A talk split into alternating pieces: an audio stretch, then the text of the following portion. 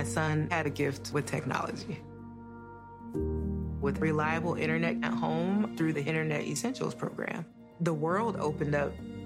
He's part of this next generation of young people who feel they can thrive.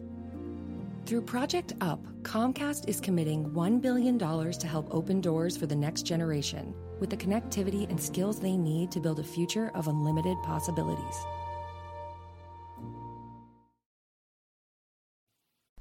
Hey, folks, this is Greg Auman with the Tampa Bay Times and TampaBay.com. Back for the Locked on Bucs podcast. It is Thursday. I'm recording this. Uh, second to last podcast previewing the Bucs' big game this weekend at San Francisco. Uh, lots to get to today on the podcast. Uh, we continue to have big injury news every day this week, it seems. And, and honestly, going back to Carolina week, it seems like every day. Uh, but on Wednesday, uh, you know, if you remember a day ago, uh, we had wondered which of the injured players would come back for what is kind of the first full practice getting ready for uh, San Francisco. A lot of optimism that uh, some of the gang that had missed the Carolina game would be back. Uh, and the big news is uh, not only did Doug Martin not practice on Wednesday, uh, but Dirk Koetter made a point to say that he's had a setback in his recovery from the hamstring injury that has sidelined him since way back in week two.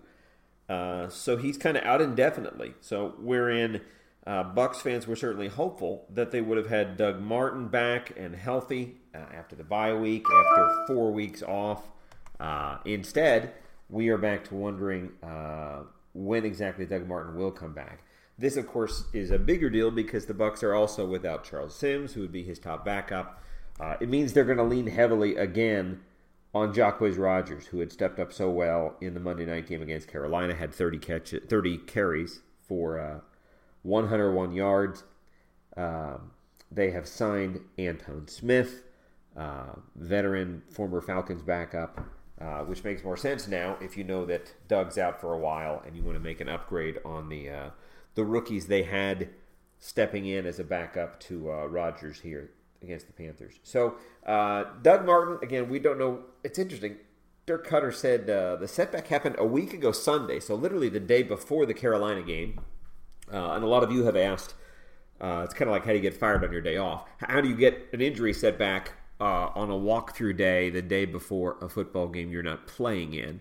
Uh, and again, these hamstrings are funny. It might have been just was doing some training, doing any kind of you know rehab workout and push things too much. Uh, again, this could be a one week setback. This could be a long setback. All we know is the Bucs uh, haven't put him on injured reserve, uh, which means they think he can play again this season.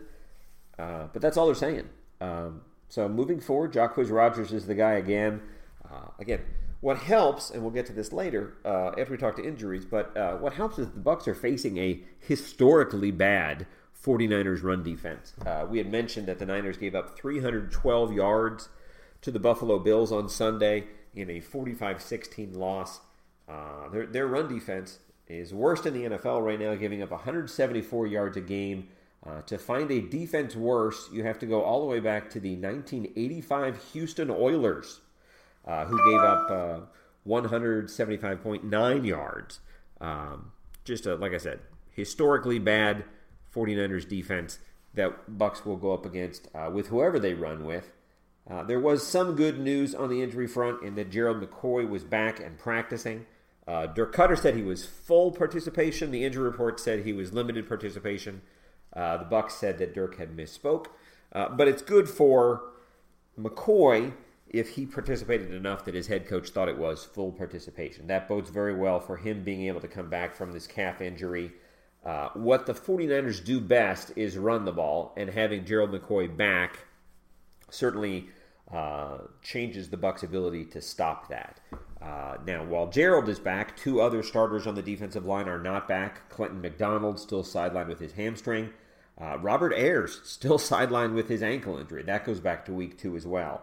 Uh, so Bucs still very shorthanded. They did get some players back uh, earlier in the week in terms of guys like Cecil Shorts. Uh, Louis Murphy, Luke Stocker. Uh, we don't know whether Murphy can come back after a single week of practice from an ACL surgery and be active on Sunday. Uh, to me, uh, the Bucs. One other piece of news from Wednesday was that the Bucs did promote Dante Dye, the receiver who was with the team last year. Promoted him. He had just signed him to the practice squad Monday. Promoted him from the practice squad to the active roster on Wednesday. Uh, to me, them promoting Dante Dye strongly suggests that one of those two injured receivers is not going to go. The Bucs really don't dress. Uh, they have six receivers on roster, and they don't dress six. Uh, usually, they they would dress four or five. Uh, so the fact that they would go ahead and already elevate Dante Dye from the practice squad tells me they expect him to be active, which tells me that either Murphy or Short would be inactive. Uh, Cecil Short seemed very optimistic he'd be able to play. Uh, feels fine. Was felt good going through practice.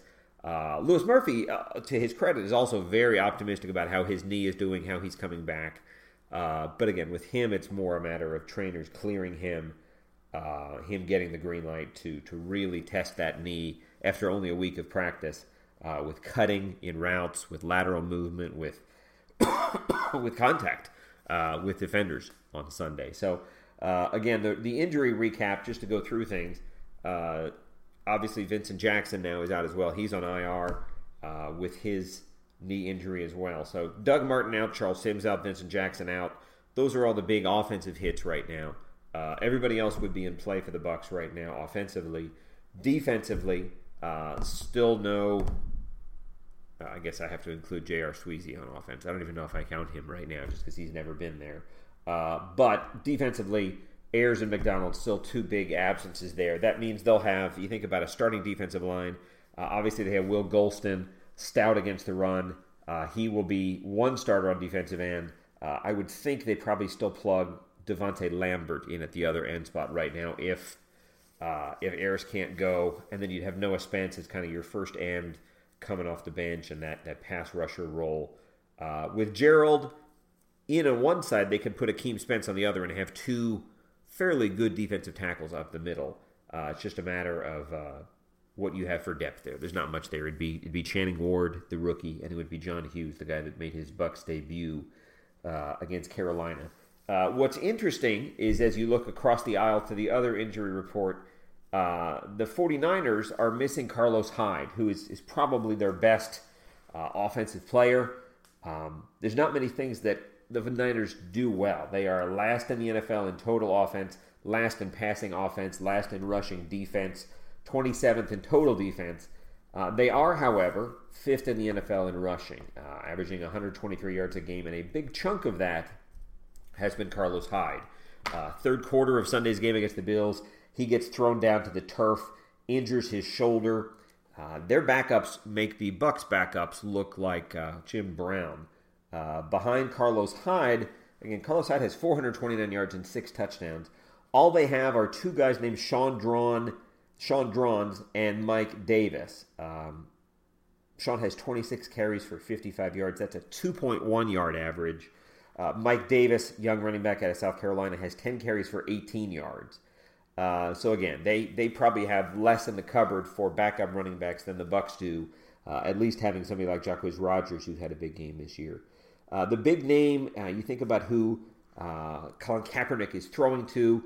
Uh, one guy the Bucs know well is Torrey Smith, the former Ravens receiver. Uh, you go back to 14 under Lovie.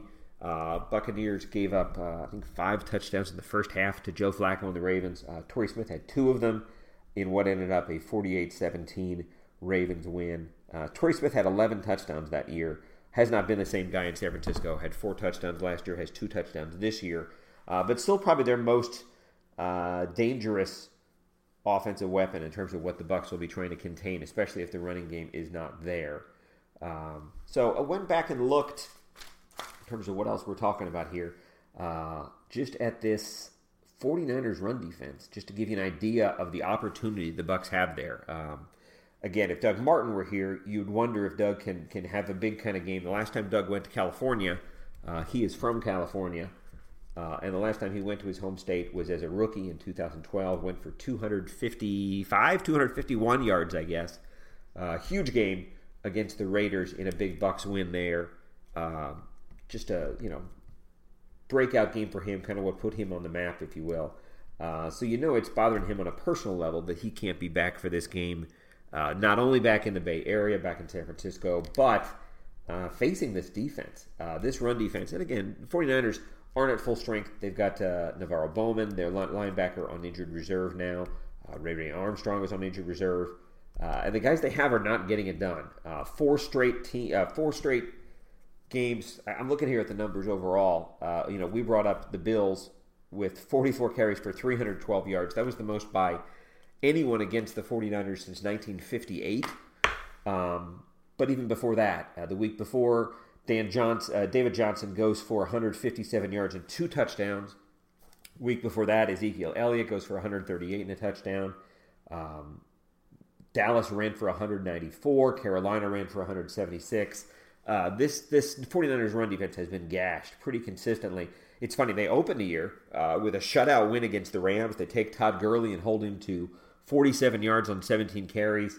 Uh, the Rams rushed for 65 as a team, and it's like, wow, this is this is a good run defense. And, and since then, uh, they're giving up, uh, you know, almost 200 yards a game on the ground. Uh, five straight backs have rushed for 100 yards against this 49ers run defense. Again, some of these are pretty good. LeSean McCoy, uh, David Johnson, Ezekiel Elliott, those are three of the best running backs in the NFL. There's really less shame in having those guys go off on you. Uh, but uh, Michael with the Seahawks went for 106. Fozzie Whitaker with Carolina went for 100 yards. Fozzie has 85 total yards the entire rest of the season in Carolina's other five games. So uh, even when backups have had the chance to play this team, they've done pretty well. Uh, we talked about Shady McCoy, went for 140 yards and three touchdowns in that win on Sunday. He had three touchdowns total in his first five games before facing San Francisco. So a big opportunity. Uh, their inside linebackers that are filling in a guy named Michael Wilhoit, uh, graded by Pro Football Focus as the worst linebacker in the NFL against the run. Uh, the numbers certainly back that up. Uh, so right now, again, this is an opportunity for the Bucs, uh, kind of like Carolina was in terms of where can backups step in and play like starters. Um, there's going to be challenges for the Bucs defensive line, uh, but it looks like the Bucs defensive line is not going to have to face Carlos Hyde. They're not going to have to face any kind of top running back at all. Uh, so then the question is, is what they can do to contain Colin Kaepernick. I think Kaepernick rushed for 66 yards last week. Kaepernick didn't have that great a game passing. Uh, had a single touchdown, went 13 of 29, pretty low percentage completion percentage, uh, but rushed for 66. So what they have to do first is contain him because if, if you don't uh, have him under control and he can get the running game going, that can kind of jumpstart uh, a more traditional running game. But uh, right now, uh, this looks like a game the Bucs can win. This is a game they're favored on the road.